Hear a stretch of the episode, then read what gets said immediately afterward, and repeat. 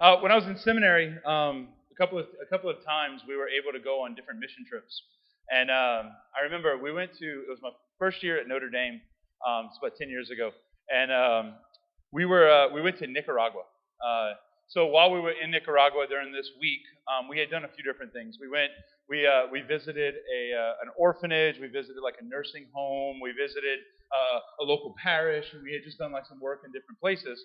Well, one of the like projects that we were doing while we were in uh, in Nicaragua was um, we were building two houses. So we had two build sites, um, and what it was is it was a cinder block house, not very big, not even as big as probably the the, the elevated part here in the sanctuary.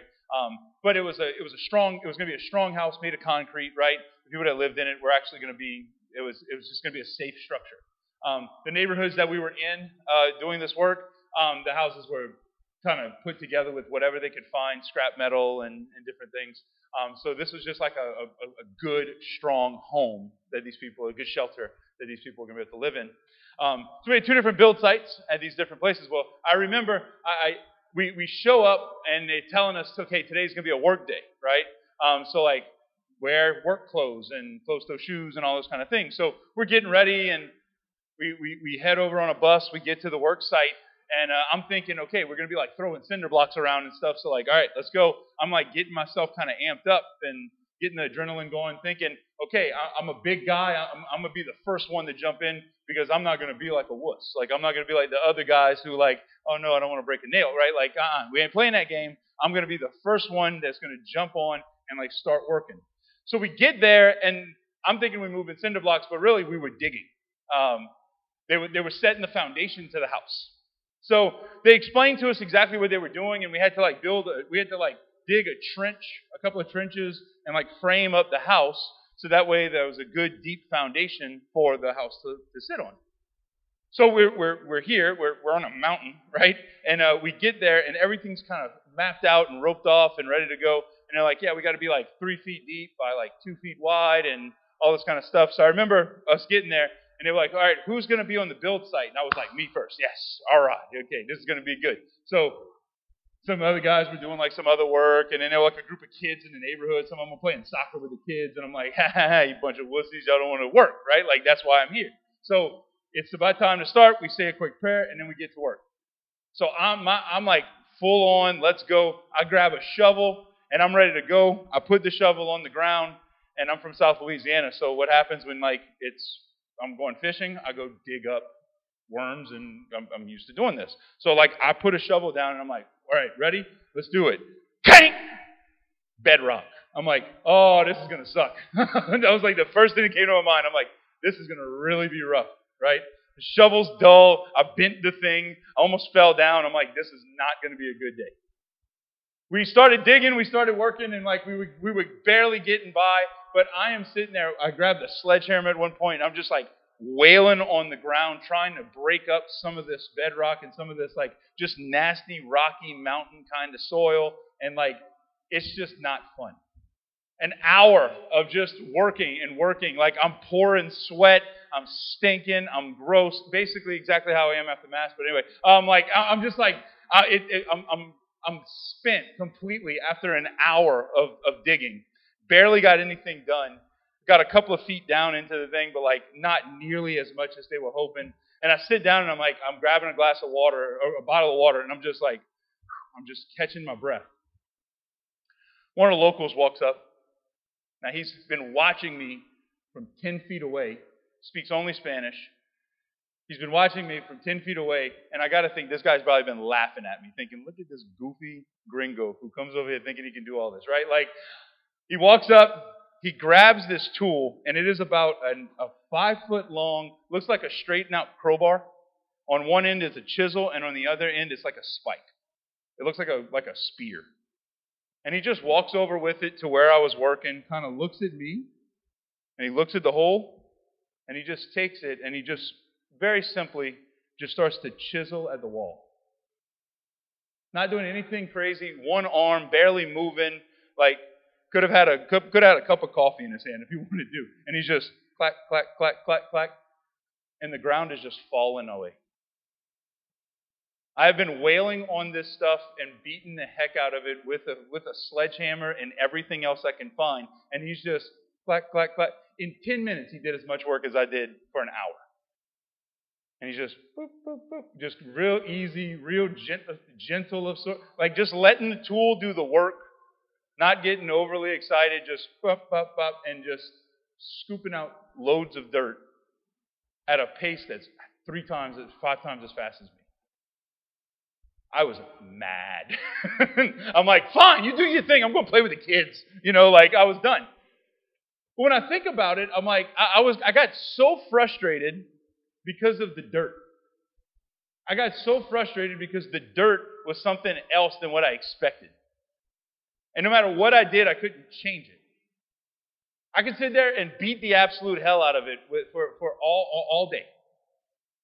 And the way I was doing things just wasn't going to help it. It, it, it, I, I was operating at a completely different way than I should have. And I was getting frustrated that the ground just wasn't cooperating. When, when we hear today's gospel, it's a very, very popular, very, very familiar gospel. If you've ever read the Bible, if you've ever listened to Jesus' parables or anything else, the sower and the seed is one of the first ones that we hear about, right? But uh, it, it, and, and I think, I don't know about you, but what I typically do is when I come across a gospel that I'm very familiar with, I have to like fight a temptation.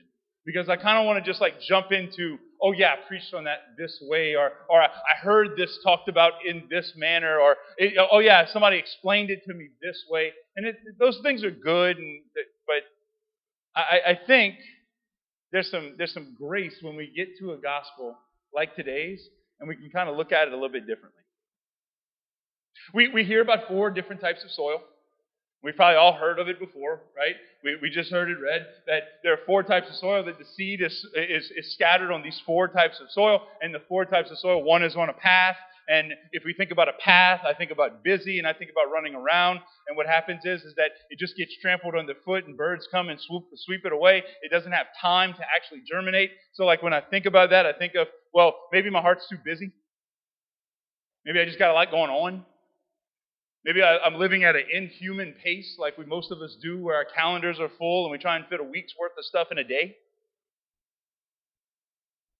Maybe, maybe that's where you're at, right? Uh, or maybe a second one. The, the, second one that we heard today is that the ground is, is the soil is uh, it's, it's it's shallow, right? So you like the, the, the, so the seed hits and it and it springs up really quickly, and there's a there's a plant that's there, but the plant doesn't have roots. So, oh yeah, it burns and it, it withers. And so it's kind of like, oh yeah, it, it, I think of like when I was in high school or in college and I went on a retreat, or maybe you've gone on a retreat in the last like year or so, and hey, that was like a really good experience, really powerful experience of God. And then I went home and the world punched me in the face, and all of a sudden the retreat was great, but it became a distant memory very quickly.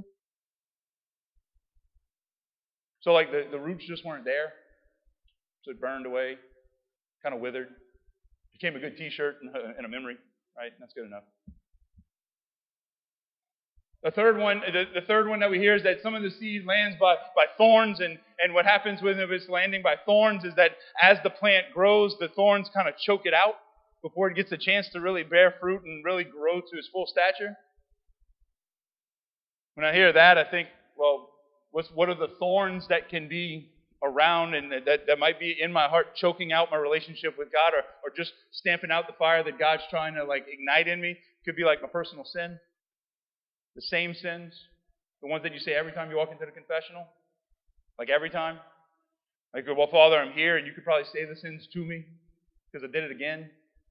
And next, I'll see you next week because I'm probably going to do them again, right? Like those sins, the sins that just constantly are just kind of there and they're habits, and it's like I can't kick it, I can't stop it. Like the pornography and the gossip is just too much and I can't get away from it. Or, or it could be maybe not my personal sin, but like something that happened to me. Maybe like somebody hurt me, said something about me. Maybe it was something that passively happened to me, like a, a sickness, a family member, somebody passed away. It's like something that hurts. And there's these thorns that just, as my relationship with God seems to be going good, all of a sudden, they they wrap around and they, they kill it. They choke it out. And then there's third, the fourth level, like right, there's the there's the good soil. The good soil bears fruit, and it bears fruit that the Lord wants. We, we, we've heard these things. We, we've heard of these different kinds of soil, and that these kinds of soil are meant to represent our hearts, and that, like, the stuff of our life, the stuff of our hearts, like, that, that our heart has kind of a landscape to it, if you will, and that God's sharing His grace, and what kind of dirt or what kind of soil is it landing on? I, I want to fight a temptation, though. I, I want to fight. I want us to fight a temptation together, though. Because we might be sitting here and thinking, well, right now, um, actually, Father, like, whew, I'm, I got some thorns. Like, that's where I'm at. Or, or you might be sitting there thinking, yeah, like I went on a, I went on an awakening retreat like six months ago, and it was great, but like that was a distant memory, and I don't, whew, like shallow soil. Hey, hi, me. I, I want to fight the temptation of trying to characterize ourselves. Because I think it's, it's easy just to kind of fall into this self examination of, of where I am. And then because I'm here, well, what I should be doing is really like tilling up the soil and making good dirt and making space for God and all those kind of things. Yeah, that's fine. Every one of us, I'm just letting you know, every single one of us are all of these types of dirt at some point. Every single one of us. All of us have, have been open to and received God, grace from God at some point. Otherwise, you're not here at 9 o'clock on a Sunday night. Okay? So every one of us has been good soil. Every one of us has sin and has struggles and has things that tend to just kind of find their way into garden and kind of they, they just, they just kind of wreak havoc sometimes. Every one of us has been shallow, more shallow in our relationship with God than we, we want to be. And every single one of us has been too busy the sin of our culture. The way to look at a parable, scripture scholars will say, the way to look at a parable, whenever you want to try and tease out and understand what it is that Jesus is actually doing in a parable, what he's actually teaching in a parable, is what you do is, is you look for the twist. You look for the thing that would not make sense to a first century Jew. Right? So when Jesus is talking, like he's he's out in a boat looking at a shoreline, and all kind of people are standing there because he wants to project and make sure they hear. And so as they're standing there listening to Jesus talk about these different types of land, these different types of dirt, like the soil and the seed and all this kind of stuff, what is it that would have stuck out to them? What is it that would have sounded strange to them, would have sounded peculiar to them, that they would have said, ah ha ha, he's saying something interesting here? Well, there's two things. The first one is about the sower. It's about the farmer, the planter. Because if somebody's a farmer, if somebody's based their, bases their entire livelihood, their entire like security of themselves, if everything they do requires of, or is, is determined off of how much they can produce in crops, Seed is very, very valuable to them. Seed would be extremely valuable to them. Because every seed would be the possibility of, a, of like, it's, every seed is a, is a portion of their livelihood that they're putting into the ground. And they need that seed to bear fruit. Any farmer, any smart farmer, any farmer that makes sense, anybody that would plant crops knows you don't put seed on concrete. You don't put it on a road. So a sower goes out to sow, and some of the seed ends up on the road. That doesn't make sense. Some of the seed ends up on the shallow soil. That doesn't make sense. Some of the seed ends up amongst thorns. That doesn't make sense. He would have only thrown, a sower would have only thrown his seed. He would have only planted crops in good soil. So, what is it that Jesus is actually saying? What is it that Jesus is actually saying about the sower? He's saying that this sower is generous. That this sower is going to give. He's going to give and he's going to give. Doesn't matter the condition of the soil, he's still giving. So if God is the sower, as Jesus explains later on in this chapter, if God is the sower, what, what he means, what, what Jesus is saying is, is that God is giving you and I the grace regardless of what kind of soil our heart might look like right now. That he is giving his grace regardless. He's holding nothing back. He's completely generous. The hard part is that if when we do this little self examination and when we look at ourselves and we say, man, some of this stuff, we could look like me in Nicaragua in the jungle on a mountain, beating the hell out of the ground, trying to figure out how can I make this dirt better. When in reality, God just says, hey, let me chip away. Little by little, just let me do it. You got you got thorns, you got you got some weeds that are that are attacking. Well, you know what? Let, let me let me let me pick it. Let me get rid of it. The dirt's not the dirt's not deep enough right now. That's okay. That's okay. We're going to continue to give you the we're going to continue to to give you the grace that you need, but just let me let me till it up. You busy? It's okay. Let me just have a little bit of space. And just chip away. That's it. Just, just a little bit. Uh, I'm going to continue to give you the grace you need. You just have to let me work. So often we can be distracted by the condition of the soil and miss the sower who's trying to give to us. Because we think it's our job to make me perfect before God can do anything with me. And that's not how this works.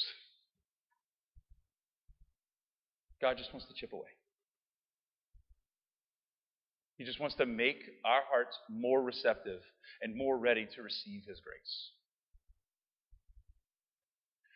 Second thing, the other thing that would have stuck out to a first century Jew is the yield, is, is, is how much is produced. Because we hear in the gospel that, that the, the amount that's produced is 30 is, is 160 or 30 fold. A good harvest, an average harvest, above average harvest for, for a Jewish person would have been a sevenfold harvest. A record setting harvest would have been a tenfold harvest. And God is saying, I'm going to give you a hundredfold. I'm going to produce a hundredfold worth of fruit in your life if you let me work. You don't have to break your back. Just let me work. In the responsorial psalm, this is what we said. Thus you have prepared the land, drenching its furrows, breaking up its clods, softening it with, with showers, blessing its yield. Like the, the psalmist knew and understood this imagery. Jews would have understood this imagery that God is going to produce the fruit that He wants. And He's going to produce the amount that He wants. And that's way more than we can ever produce on our own.